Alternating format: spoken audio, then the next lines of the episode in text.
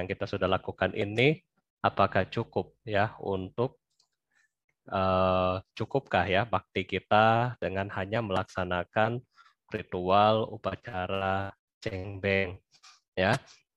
Nah, Bapak Ibu dan saudara-saudari sedama ya mulai dari tanggal ya mungkin sekitar 10 April sampai 5 April kemarin ya.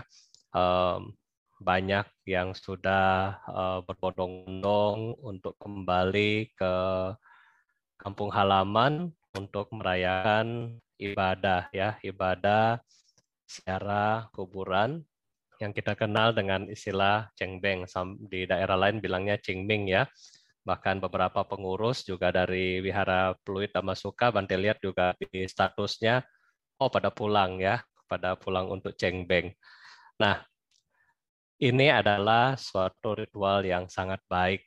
Kalau kita melihat daripada um, sisi dhamma ya, sisi dalam agama Buddha di mana di dalam Sigolowada Sutta ya, di situ Sang Buddha memberikan pengarahan kepada pemuda Sigala yaitu bagaimana penghormatan diberikan seorang anak kepada orang tuanya ya. Di mana salah satu poin yang penting di situ adalah bagaimana ketika orang tuanya yang telah meninggal dilakukanlah pelimpahan jasa atau di sini mendoakan orang tua yang telah meninggalkan kita. Nah, jadi kalau kita melihat tradisi daripada Cengbeng dengan yang ada di dalam Sikolowada Sutta, berarti ini sudah sangat baik ya yang kita laksanakan. Ya, jadi boleh nggak Bante kita Cengbeng? Boleh ya, karena tradisi juga siara kubur ini bukan hanya milik orang Buddhis ya, tetapi juga sebenarnya agama-agama yang lain juga mereka melaksanakan ibadah atau siara kuburan ya.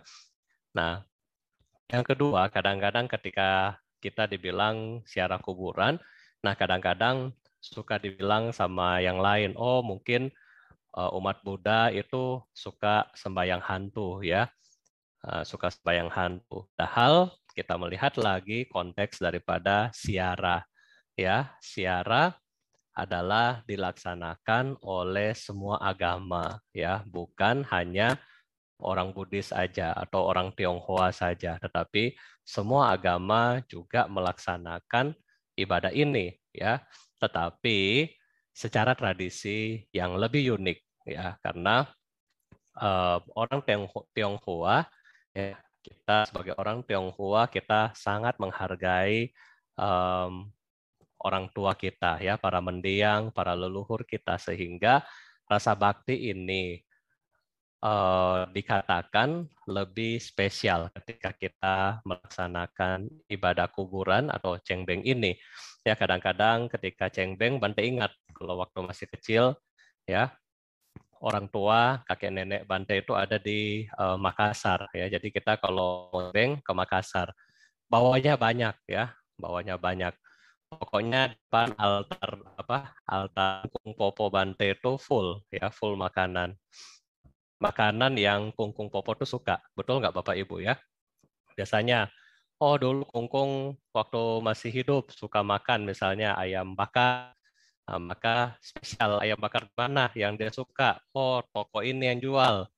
Nah, maka dibelikan itu, kemudian dibawa ke uh, kuburan ya. Oh si apa Nai Nai atau Popo, Popo suka makan misalnya makan puding, maka dibikin puding khusus untuk popo. Nah, sehingga lengkaplah ya makanan yang ada di dalam uh, yang dibawa di kuburan waktu itu. Nah, karena rasa bakti ini, ya rasa bakti kita kepada orang tua yang telah meninggal inilah, maka dibawalah makanan-makanan kesukaan daripada yang meninggal. Nah, sehingga kadang-kadang terlihat menyeramkan ya bagi um, apa bagi umat-umat yang mungkin tidak mengerti di, dikira menyeramkan. Waduh, kok kalau sembahyang kuburan ini lengkap ya, empat sehat, lima sempurna, lengkap pokoknya. Ya, kadang-kadang Bante iseng ke mama saya, kadang-kadang Bante bilang, eh, mah itu kungkung waktu apa meninggal sakit apa? Sakit kolesterol. Oh iya, itu terus dikasih lagi ya makanan yang banyak kolesterol, obatnya nggak dikasih. ya, jadi kadang-kadang seperti itu. Ya, karena ya seperti itu atau kadang-kadang ya sakit gula ya. Oh, dulu suka makan permen, oh dikasih permen yang banyak. Aduh, kadang-kadang obatnya lupa dikasih. Ya, nah jadi terkesan menyeramkan ya. Aduh, kok sampai dibegituin ya. Tetapi nilai luhur daripada um, ibadah cengbeng ini adalah rasa bakti kita. Setahun sekali kita datang untuk menghormati orang tua kita di kuburan ya. Maksudnya para mendiang yang sudah meninggal di kuburan ya kita pergi setahun sekali ya. Kadang-kadang juga upacara seperti ini diadakan sebelum um, Sincia ya. Sebelum Sincia juga nanti di bulan 7 biasanya tiga kali dirayakan dalam satu tahun. Nah, jadi ketika kita pergi ke kuburan ya orang-orang sudah lihat aduh ya bukan main. Kadang-kadang uh, Bante lihat dengan tradisi yang lain ya karena kalau Bante di Makassar tradisi Bante ya kurang lebih seperti tadi ya. Tapi kalau di daerah yang lain juga unik ya. Kalau kemarin Bante dari Jambi, nah mereka di kuburan itu ditempelin apa kayak uang emas ya, ditancap begitu banyak ya. Kemudian ada lihat lagi di Bangka, kalau nggak salah di Bangka bawa petasan ya. Dulu waktu Bante awal-awal jadi Bante di Bangka pernah. Jadi mereka bawa petasan ya ke, apa petasan kemudian dinyalain sebelum sembayang dimulai. Terus Bante tanya, itu petasan diapain? Oh, dibunyiin Bante, makin gede makin cun. Kenapa? Karena biar kungkung poponya bangun. Oh, bangun makan katanya. ya. Untung ya kalau misalnya bunyi doang. Kalau dia bunyi terus dia teriak, "Woi, jangan berisik." Wah, gimana? Ya, jadi itu itu adalah bagian dari tradisi yang unik ya. Kadang-kadang kita lihat juga di mana di IG ya, Instagram ada juga yang pergi cengbeng bawa lagu-lagu karaoke ya, mungkin lagu-lagu mungkin judul-judulnya Teresa Teng atau apa gitu ya yang bagaimana uh, supaya ya itulah mereka melaku, apa mengenang ya sambil mengenang orang-orang yang sudah meninggal ini. Nah, jadi apakah itu salah di dalam ajaran Buddha ya? Kembali lagi ajaran Buddha memiliki dua biasanya ya, dua yang inti dari ajaran Buddha yaitu apa? wisdom and compassion ya ada kebijaksanaan dan ada welas asih nah berarti siapa pun yang melaksanakan ibadah cengbe mereka memiliki yang pertama yaitu apa welas asih dulu yang dia harus punya. Oh saya ingat nih saya punya popo waktu hidup bagaimana saya punya kungkung waktu hidup bagaimana. Dulu mereka yang temanin saya pergi sekolah misalnya. Dulu mereka yang masak buat saya waktu kecil. Ya dulu waktu kita mau beli baju dikasih sama kungkung duit atau papa atau mama. Nah ini adalah rasa welas asih yang kita punya kemudian dikembangkan menjadi suatu rasa bakti yang di dalam bahasa Dhamma disebut katanyu kata wedi ya di mana kita mengingat setiap kebajikan dari semua makhluk dan kita berusaha untuk ya membalas kebajikan-kebajikan mereka. Nah, ini yang pertama yang kita punya yaitu dari rasa welas asih ya. Kalau Bapak Ibu tidak punya rasa welas asih, tidak mungkin ya Anda akan bersusah payah ya untuk kembali ke daerah ya. Bante tahu misalnya kalau ke ada yang cerita ke mana kembali ke daerah Bagan ya Bagan si api-api itu dari Jakarta Pekanbaru naik pesawat, baru jalan darat sekitar 8 jam, baru sampai ke daerah. Di situ lagi mesti naik kapal laut, mesti seharian sampai pada kuburan ya. Jadi kita melihat kalau tanpa ada rasa pengertian, belas asih, nggak mungkin ya bela-belain sampai ke sana. Ya, betul nggak? Kalau kita tanya ke anak-anak kita yang milenial zaman sekarang, mau nggak lu kayak begitu? Jawabannya adalah mau ngapain Bante? Panas-panas ya karena ini welas asih kurang ya. Jadi yang pertama kita mengingat bahwa kita melakukan ini adalah karena rasa welas asih kita. Ya. Jadi kita melakukan sudah baik karena niat kita yang awal adalah welas asih ya pikiran adalah pelopor jadi welas asih ini adalah yang utama ya jadi jangan sampai oh saya mau pergi cengbeng supaya apa supaya hoki saya naik di tahun ini ya supaya bitcoinnya naik harganya. Jangan ya. Jadi ketika anda pergi cengbeng ingat adalah kita welas asih ya. Jangan yang lain ya. Jangan yang lain ya. Kasihan ya. Mereka sudah menderita terus kita datang di situ buat minta nomor ya. Jadi yang pertama kita harus punya adalah rasa welas asih ini. Ini yang paling penting ya. Yang kedua rasa yang kedua adalah kita punya wisdom atau panya atau kebijaksanaan. Nah panyanya bagaimana? Ketika kita melakukan ibadah atau ritual cengbeng seperti ini yang pertama yang harus kita ingat adalah um, para makhluk yang sedang menderita ini karena didorong cinta kasih maka kita mau datang untuk membantu ya. Kita mau datang untuk melakukan kebajikan untuk membantu mereka terlahir di alam yang lebih baik nah ini wisdom yang pertama yang kedua boleh nggak Bante kita membawa makanan yang begitu banyak tadi Apakah salah? Tidak salah, ya, tidak ada yang salah. Ya, tetapi harus disikapi dengan kebijaksanaan yang baik. Ya, boleh kita bawa makanan begitu banyak ya. Anda mau bawa tetap apa? Kayak tadi Bante bilang ya, kungkung kita sudah kena diabetes, terus dibawa lagi puding kesukaan dia yang banyak gulanya lagi ya. Nah, itu boleh nggak? Boleh, nggak apa-apa. Kan secara dhamma mereka sudah nggak makan ya. Boleh dibawa. Bante kalau saya lagi nggak punya, ini ekonomi lagi susah ya, bensin lagi naik, kebetulan um, nenek saya tuh suka ayam goreng, minyaknya lagi mahal, boleh nggak nggak bawa minyak apa ayam goreng, ayamnya direbus, boleh ya, nggak masalah. Bante boleh nggak ayamnya diganti dengan yang vegetarian? Boleh, nggak masalah ya. Jadi ini semua hanya simbolis dan sesuai dengan kemampuan kita di saat itu ya tidak ada paksaan di dalam setiap kita melakukan ibadah ya dalam bentuk apa pun tidak ada paksaan karena ibadah yang baik adalah sukarela ya kita dengan niat kita yang tulus kita mau melakukan itu baru kita bilang ibadahnya berjalan dengan baik Ya, jadi nggak apa-apa. Misalnya ayam gorengnya, aduh Bante minyak mahal ya, diganti ayam rebus nggak apa-apa misalnya.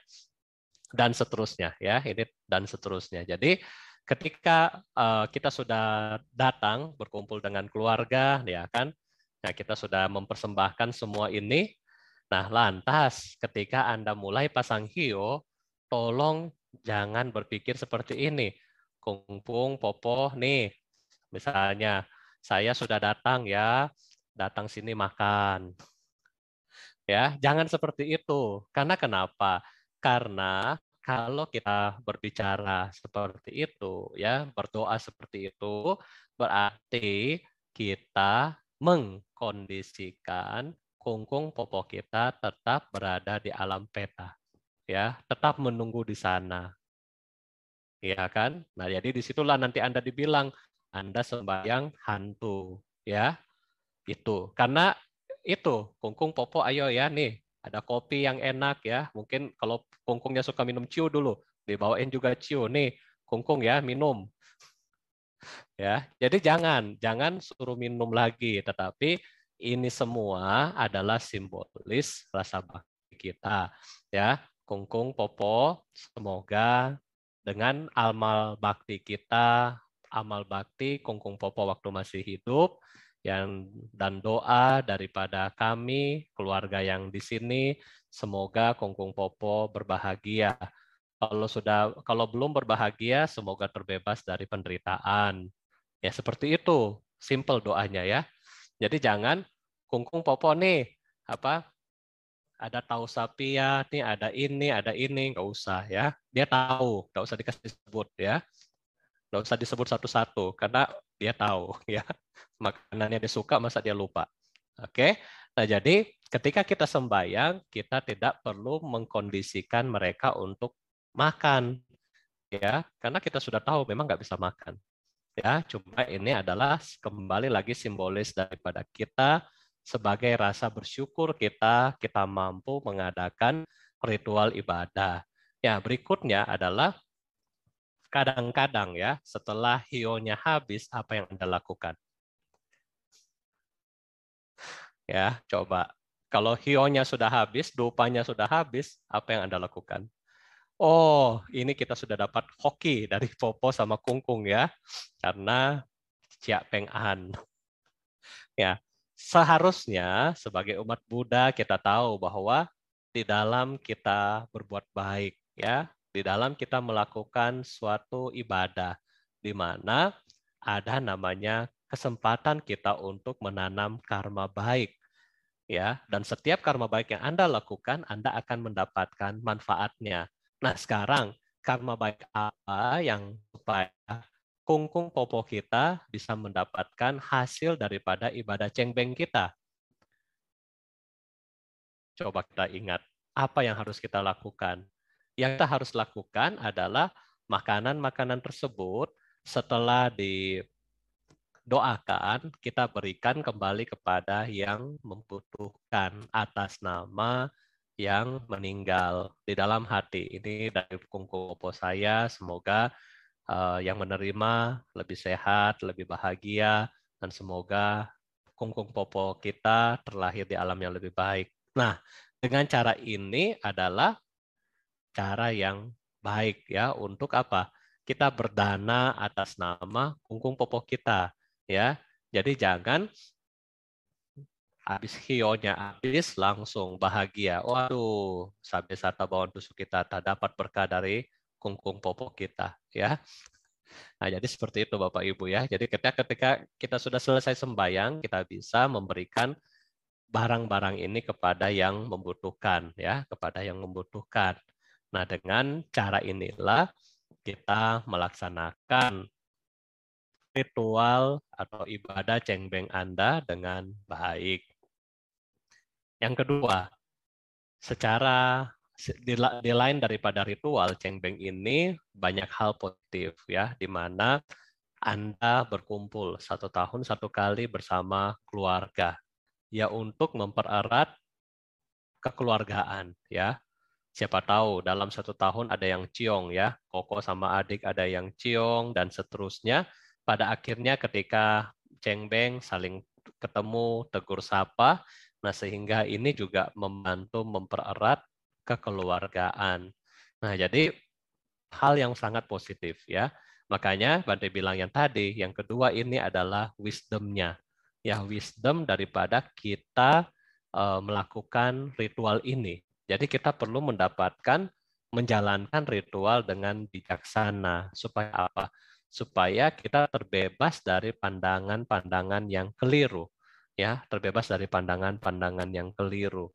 Nah, ketika Anda terbebas dari pandangan-pandangan yang keliru, Anda mampu melakukan upacara dengan lebih tepat, ya, lebih tepat dan benar-benar mampu untuk menolong makhluk-makhluk orang tua leluhur kita untuk mampu menolong mereka agar terbebas dari penderitaan. Ya, kalau kita yang sudah Buddhis, apa yang Anda lakukan?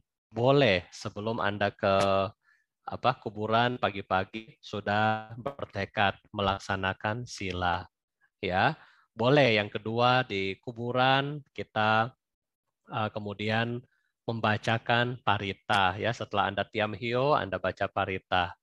Ya baca parita nanti ditutup dengan etawata menyebutkan nama-nama mendiang. Ini boleh ya yang ketiga, Anda di sana juga kalau nggak terlalu panas, ya bisa bermeditasi sejenak, kembangkan cinta kasih kepada uh, mendiang yang kita datang untuk sembahyang dan pada semua makhluk yang ada di sana. Ya supaya apa? Kadang-kadang keluarga-keluarga yang lain mereka tidak tahu bagaimana cara uh, berdoa, cara membacakan parita. Nah, sehingga kita yang mengerti kita bisa untuk memberikan pelimpahan jasa kepada hmm, para mendiang walaupun yang tidak kita kenal ya. Nah, jadi ini adalah cara-cara kita sebagai umat Buddha. Nah, lantas bagaimana Bante ketika kita um, melakukan ya pelimpahan jasa yang lebih baik? Ya, apakah cukup rasa bakti kita itu di bulan cengbeng satu kali aja ya. Habis cengbeng Anda mau sebelum Anda pulang misalnya ke Jakarta Anda bilang, "Kungkung Popo, see you ya next year." Kalau nggak COVID datang lagi ya. Kalau COVID lockdown nggak datang lagi. Jadi bukan seperti itu ya. Kita kita melakukan upacara bakti seperti ini tidak terbatas waktunya. Kapan saja di mana saja kita mampu mewujudkan rasa bakti kita kepada orang-orang yang sudah meninggal. Ya, di mana aja Anda bisa berbuat baik di dalam setiap doa daripada Bapak Ibu di rumah setiap hari ya, setiap malam Anda sudah sebelum Anda tidur Anda berdoa semoga dengan karma baik yang saya lakukan pada hari ini orang tua saya, para leluhur saya semua makhluk yang memiliki hubungan karma dengan saya, para musuh-musuh di kehidupan lampau saya, semoga mereka turut berbahagia. Nah, dengan cara inilah kita melakukan pelimpahan jasa kepada semua makhluk. Jadi melakukan upacara atau pelimpahan jasa ini harusnya lebih luas ya. Setiap hari. Masalahnya satu, yaitu tidak setiap hari Anda berdoa ya kan? Tidak setiap hari Anda berdoa, tidak setiap hari Anda baca parita. Kalau baca parita, kalau lagi butuh ya, aduh Buddha harga bensin naik 3000 baru sembayang. Ya, ketika harga bensin turun, oh Buddha makasih doanya dikabulkan ya. ya, ada umat yang begitu ya, ada yang Bante kenal di daerah, pokoknya datang kalau ada perlu. kalau nggak perlu, sudah makasih Buddha ya, doa saya dikabulkan. Cun, selesai. Nah, jadi kita sebagai umat Buddha, kita bisa melakukan perbuatan baik setiap hari melalui doa. Dalam hal ini, apakah Bapak Ibu lebih suka ya dengan tradisi uh, Mahayana Chinese, misalnya baca Liam Keng, uh, Nianfo, bagus, boleh. Atau Bapak Ibu bilang, oh saya mau yang apa baca parita, boleh oh Bante saya nggak mau baca parita, saya mau meditasi aja. Boleh. Saya mau baca mantra Bante, ikut apa baca sadhana ya, tantrayana. Boleh, bebas. Jadi semua yang kita lakukan itu adalah dasar-dasar kebajikan. Ya, dasar-dasar kebajikan yang bisa kita limpahkan jasa kebajikan ini. Nah, lantas ketika di dalam pelimpahan jasa, ya, apa saja yang Anda perlukan ya, mengingat bulan-bulan kemarin dan nanti setiap hari ketika Anda akan melakukan upacara pelimpahan jasa pribadi, apa yang Anda harus lakukan? Buddha sampaikan kepada kita bahwa di mana setiap Anda melakukan kebaikan, ya, Anda um, di dalam Tirokuda Sutta, ya, Anda mengingat para leluhur, ya, dia telah bekerja untukku misalnya dia adalah sahabatku dia adalah kekasihku ini. Jadi dengan cara seperti inilah kita mengingat ya orang-orang yang telah berjasa kepada kita. Sekali lagi di dalam Tirokuda Sutta sangat jelas katanya kata Wedi bagaimana kita mengingat mereka-mereka yang telah meninggal ya. Dia adalah orang yang baik pada saya dan seterusnya. Dengan cara inilah kita mengenang mereka dan kemudian mendoakan mereka. Ya, sudah sangat jelas Buddha juga membilang bahwa bukan dengan tetesan air mata, ya, bukan semua upacara berkabung yang dapat menolong mereka untuk terbebas dari penderitaan mereka. Jadi pelimpahan jasa yang Anda bisa lakukan yaitu ya, setelah Anda berbuat baik, kemudian Anda mengingat oh semoga dengan kebaikan ini yang saya pada hari ini semoga siapa-siapa siapa ya mereka terbebas dari penderitaan mereka. Dengan cara inilah kita melakukan pelimpahan jasa. Ya, dengan cara seperti ini Anda mampu melakukan setiap hari. Bante setiap hari saya nggak bisa ke wihara. Setiap hari saya nggak bisa misalnya ya berdana makan untuk Bante. Lantas bagaimana saya berbuat baik? Bante sudah pesan di Masuka dari 2015 ya, bagaimana Anda bikin PR. Ya, dari sebelum Covid sudah diajarin bagaimana cara pelimpahan jasa. Masalahnya PR-nya dilupakan. Ya, bagaimana Anda Bante suruh bikin celengan kan? setiap hari sebelum Anda ke sekolah, sebelum Anda ke kampus atau ke kantor, ke toko, Anda sudah punya koin satu. Anda bertekad, saya hari ini berdana untuk wihara Fluid Damasuka, Anda isi celengannya. Setelah Anda isi celengannya, Anda bertekad, boleh idamwo nyatinang hotu sukita hontu nyatayo. Semoga jasa-jasa ini melimpah untuk sanak keluarga yang telah meninggal. Semoga mereka berbahagia. Atau ya boleh juga semoga jasa ini melimpah untuk siapa yang meninggal semoga dia berbahagia nah itu pelimpahan jasa yang mudah yang seharusnya kita bisa bikin setiap hari ya jadi setiap hari Bante kalau saya bikin pelimpahan jasa setiap hari kemudian saya sudah mencari anak indigo ya anak indigo bilang nenek kamu itu sudah lahir di alam bahagia. Pantas untuk apa lagi saya berbuat baik. Betul nggak? Ya, kadang-kadang umat kita hebat-hebat kan, nggak puas. Ah, daripada berbuat baik terus setiap hari mau ngapain ya? Cari anak indigo. Ya, pesan satu tahun sampai dapat. Baru, nih foto, cun nggak? Lahir nggak di alam mana nih? Oh, sudah lahir di alam dewa. Oh, sudah bahagia, senang ya. Nggak berbuat baik lagi. ya, Bapak Ibu dan saudara-saudari sedama sama halnya dengan Sang Buddha ya. Ketika Sang Buddha juga ditanya oleh seorang Brahmana. Brahmana ini adalah orang yang sangat suci dan juga dia mampu melihat kelahiran-kelahiran orang yang telah meninggal. Kebetulan yang meninggal adalah mama dari Brahmana ini. Dan setelah dia melihat di dalam meditatif daripada si Brahmana, dia bilang bahwa, oh Sang Buddha, mama saya sudah lahir di alam surga, di alam bahagia. Lantas untuk apa saya berbuat kebaikan? Sang Buddha berkata, iya, mama Anda, ya jadi Sang Buddha konfirmasi, betul, mama Anda sudah lahir di alam yang bahagia. Tetapi ya mama-mama Anda yang lalu, makhluk-makhluk yang memiliki hubungan karma Anda dengan yang lalu, ya di seluruh kehidupan Anda, mereka semua belum terbebas dari penderitaan mereka. Oleh karena itulah, pelimpahan jasa masih bermanfaat untuk mereka semua. Ya. Nah, jadi seperti itu Bapak Ibu ya.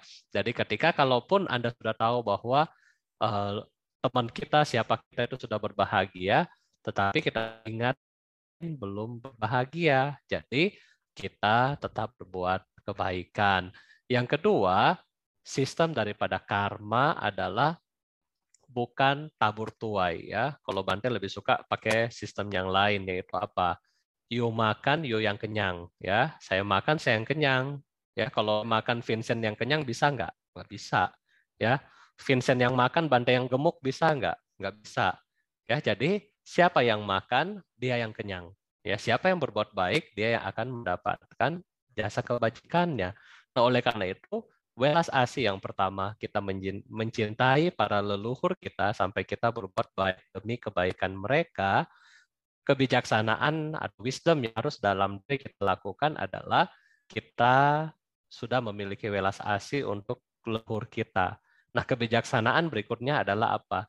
Saya mau berbuat baik lebih banyak. Saya mau memasuki tahap-tahap spiritual yang lebih tinggi. Untuk apa? Semoga besok-besok saya mencapai kesucian, saya mencapai kebudaan demi membawa kebahagiaan bagi semua makhluk. Itu adalah hal yang tertinggi. Dan ini adalah tujuan umat Buddha, yaitu bagaimana kita mencapai kesempurnaan demi menolong semua makhluk. Ya, coba kita melihat seseorang belum mencapai kebudaan, ya. Misalnya seseorang ya kalau di umat awam mungkin menjadi pandita ya romo pandita. Ketika menjadi seorang romo pandita minimal di dalam keluarganya menjadi orang-orang yang kenal dengan dhamma. Di dalam keluarganya menjadi orang-orang keluarga yang menjalankan dhamma. Setidaknya di dalam keluarga tersebut bibit kebahagiaan sudah muncul. Ya anda bayangkan kalau menjadi seorang Buddha ya membawa kebahagiaan bagi semua makhluk ya. Bayangkan ya seorang Buddha Sakyamuni ketika berbicara tentang misalnya uh, khotbah Meratana Sutta, begitu banyak makhluk yang terbebas dari penderitaan, mencapai kesucian semuanya. Ketika beliau membabarkan satu sutta, ya, bagaimana selama 45 tahun beliau membabarkan begitu banyak sutta, ya. Nah, jadi kita melihat semakin tinggi tingkat spiritual yang dilakukan, semakin banyak akumulasi kusala kama yang kita lakukan, ternyata ini mampu menolong semua makhluk yang notabene leluhur kita, yang notabene makhluk-makhluk yang pernah membantu kita di dalam semua kehidupan dan dengan demikian semua berbahagia. Nah, jadi Bapak Ibu dan saudara-saudara sedama, rasa bakti kita tidak cukup ya di dalam hari cengbeng doang, tetapi kalau kita tetap mau berbakti kepada diri kita, kepada semua makhluk, kepada semua orang, maka kita lakukanlah ya pelimpahan jasa dalam hal ini pupuklah kebajikan setiap hari, setiap saat demi apa? Demi kebahagiaan semua makhluk. Karena bukan hanya leluhur kita yang mau bahagia, bukan hanya diri kita yang mau bahagia, tetapi semua makhluk yang kita ketemu setiap hari, mereka juga pengen bahagia. Ya mungkin ini yang bisa Bante sampaikan untuk hari ini. Ya Bante kembalikan kepada Vincent. Terima kasih. Namo Buddhaya. Ya, terima kasih Bante. Ya, Bante, uh, jadi ini mengenai uh, Beng ya. Jadi kan itu kan kita biasanya uh, sembahyang leluhur gitu kan. Hmm. Dan kadang pula yang kita niatkan itu adalah sembahyang leluhur pada kehidupan kita yang pada masa sekarang. Hmm. Memang mungkin ada kecenderungan ya jika leluhur kita emang uh, berkebajikan yang kemudian lahir uh, di kehidupan ini uh, di kehidupan yang berbahagia ya, alam yang berbahagia. Uh, namun kan betul seperti yang Bante bilang, kita tidak boleh lupa kepada leluhur yang leluhur kita pada kehidupan-kehidupan yang lampau Bante. Hmm. Nah, jadi uh, saya bertanya, jika kita ingin melimpahkan jasa uh, khusus kepada leluhur kita pada kehidupan-kehidupan yang lampau, entah itu uh, berapa kehidupan yang lalu gitu kan. Memang saya yakin sih uh, pasti ada yang leluhur kita di kehidupan yang lampau gitu kan, yang berkali-kali kehidupan itu ada yang terlahir di alam yang kurang menyenangkan seperti itu. Nah, ingin meniatkan untuk uh, melimpahkan jasa kepada mereka apa yang kita uh, layak sebutkan ya Bante ya. Jadi um, leluhurnya istilahnya banyak sekali Bante di kehidupan-kehidupan sebelumnya, tapi dan karena kita juga lahir pada kehidupan ini ya eh, dan juga kita tidak tahu nama-nama leluhur kita pada kehidupan yang lampau khususnya yang lahir di kehidupan apa di alam yang menderita bagaimana kita melimpahkan kepada mereka uh, niat uh, dengan niatkan dan apa yang kita ucapkan Bante misalnya kalau misalnya kita di kehidupan ini gitu kan misalnya melimpahkan kepada uh, misalkan leluhur kita kita tahu namanya kita kan sebutkan namanya Nah, tapi kalau misalnya untuk leluhur yang di kehidupan yang lalu, apa yang kita sebutkan nama mereka, Bante, bagusnya? Jadi istilahnya eh, apa juga yang dalam benak pikiran kita dari berbagai banyaknya leluhur itu, apa yang yang banyak kita niatkan, pikiran seperti apa ketika kita melimpahkan jasa kepada mereka dan mengucapkan seperti apa. Itu Bante mohon eh, kiranya bisa memberikan pencerahan. Terima kasih Bante, satu itu nama budaya. Ya, nama budaya Vincent. Ya baik, jadi ketika kita um, leluhur kita yang sudah dari kehidupan lampau ya, yang begitu banyak yang kita nggak kenal, lantas bagaimana kita melakukan pelimpahan jasa. Nah jadi di saat kita melakukan pelimpahan jasa, idealnya memang lebih mudah dan lebih kuat secara konektivitas kepada karma dan batin kita, yaitu kepada orang tua atau mungkin ya uh, popo kungkung di kehidupan saat ini ya. Karena kenapa? Ketika melakukan pelimpahan jasa kita bisa membayangkan ya memvisualisasikan mungkin wajahnya kita bisa menyebutkan namanya. Nah tentunya ini lebih memiliki kaitan emosional yang menjadikan uh, proses pelimpahan jasa itu menjadi lebih kuat ya. Nah kalau misalnya mereka yang sudah lebih lama lantas bagaimana proses pelimpahan jasanya? Nah, kalau mereka yang terlahir yang sudah lebih lama, mungkin yang apa kehidupan kita mungkin sebelum saya jadi sekarang, ya mungkin kehidupan saya sebelum-sebelumnya dan itu kan ada orang tua yang menjadi hubungan sama kita. Nah, itu bagaimana? Nah, ketika kita melakukan pelimpahan jasa, uh, niatkan dan uh, fokus semoga uh, perbuatan baik yang saya lakukan ini membawa uh, kebahagiaan buat para leluhur saya di semua kehidupan. Boleh seperti itu, boleh semoga membawa kebahagiaan bagi semua makhluk di seluruh kehidupan saya. Ya, tetapi ini harus benar-benar kita fokus karena kita ya pikiran kita masih eh, belum sempurna. Pikiran kita belum memiliki apa ya eh, konsentrasi yang begitu kuat. Sedangkan mereka mereka ini sudah sangat lama ya sehingga ketika anda melakukan pelimpahan jasa benar-benar harus fokus ya supaya menjadi sesuatu kekuatan yang membantu mereka oleh karena itulah tadi Bante bilang kalau bisa ya kita setiap hari melakukan kebaikan dan setiap hari melakukan pelimpahan jasa. Supaya apa? Leluhur-leluhur kita yang di semua kehidupan, mereka akan uh, mendapatkan walaupun sedikit. Dan setiap kali kita namanya latihan, ya kita uh, semoga para leluhur berbahagia misalnya hari ini, besok, seterusnya kita melakukan ini, ini menjadi suatu kebiasaan. Dan ketika nanti ada upacara pelimpahan jasa, Anda sudah dengan gampang untuk konsentrasi ya karena Anda bisa karena Anda sudah terbiasa ya.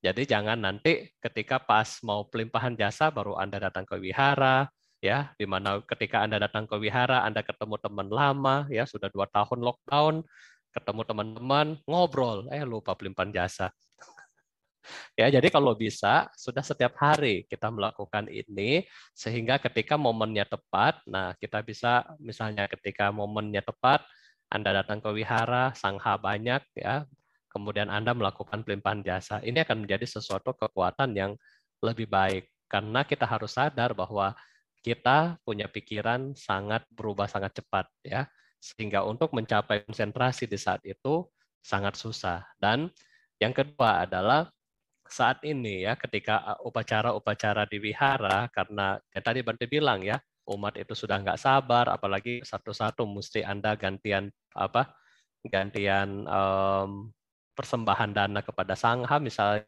Kemudian Anda yang pertama Anda duduk pasti Anda Anda bosan ya kan? Di sebelah sudah bosan ngobrol ya. Jadi kita lupa esensi daripada pelimpahan jasa. Nah sehingga Bante sarankan sudah setiap hari kita terlatih. Jadi ketika Anda dalam upacara seperti itu, Anda lebih fokus. Dan yang kedua juga Bante menghimbau bahwa setiap kali Bapak Ibu melakukan upacara pelimpahan jasa, ya, apakah ini patidana, baik secara offline maupun online, tolong kita benar-benar fokus. Kenapa kita fokus? Yang pertama, tidak mudah bagi Anda melakukan ibadah. Ya, itu susah. Kenapa? Susah karena niwarana kita ya. Salah satunya adalah kemalasan kita. Aduh, daripada saya pergi apa pelimpahan jasa mendingan saya nonton drama Korea Bante. Nah, itu itu sudah rasa malas satu kan. Nah, ketika Anda sudah datang di wihara dengan kondisi yang begitu baik, kemudian Anda ngobrol, berarti kan apa itu adalah halangan-halangan yang begitu banyak ya. Jadi ketika kita datang melakukan pelimpahan jasa baik offline maupun online, kita fokus karena kita sadari kita melakukan ini untuk welas asih ya. Jadi sabarlah paling lama satu dua jam selesai acara ya kan. Jadi kita benar-benar mendapatkan momen sekaligus kita mendapatkan uh, pahala dan pahala ini kita berikan kepada makhluk-makhluk yang membutuhkan. Seperti itu mungkin Vincent. Terima kasih. Ya, luar biasa. Terima kasih Bante Anumana. Ya. ya, baiklah kepada Bapak Ibu Saudara Sesdama yang lain, apakah ada pertanyaan baik secara langsung ataupun tertulis? Kami tunggu.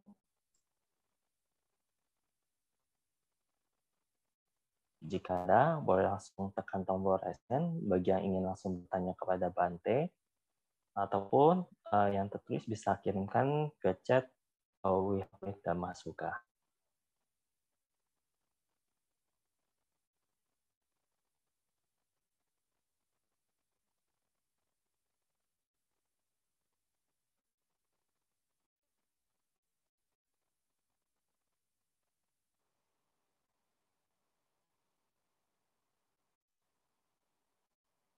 Ya, kesempatan terakhir, apakah ada yang ingin bertanya sebelum kita tutup?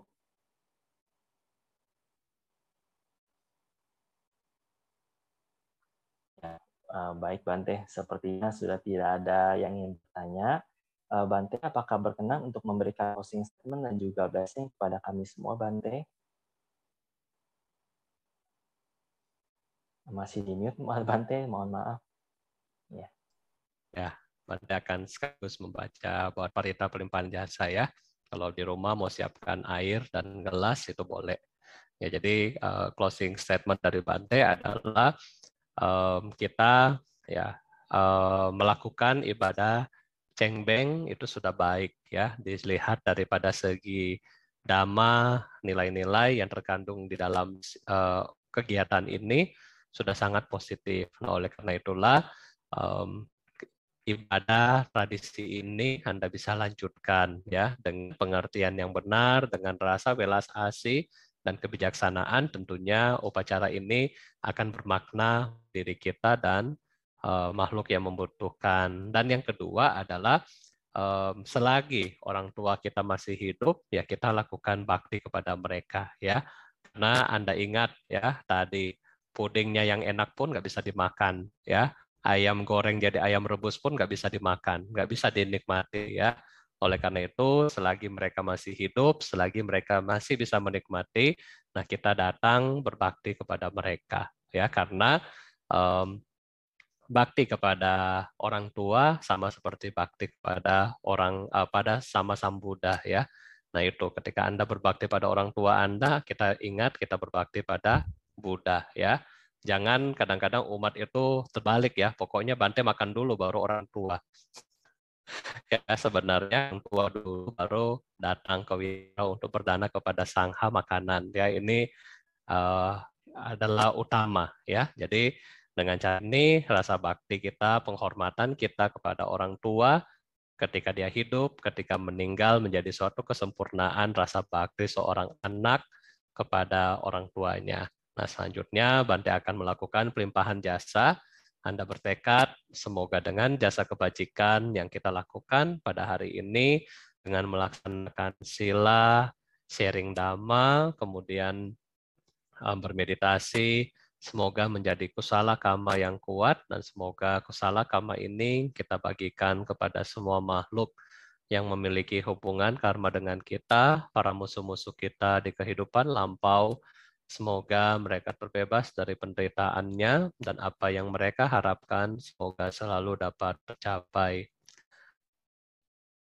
Sabharo kavinimuto sambasantha pawajito sambave ramati kanto nimbuto chatuam bhavasambitiyo viwa ยันตุสัมภโรโกวินาสตุนมาเตภวัตวันตรายโยสุกิริกายุโกภวะบิวาธนาสิริสานิจมโหทาปชายโนจาตารธรรมาวาดันติอายุวโน kam palam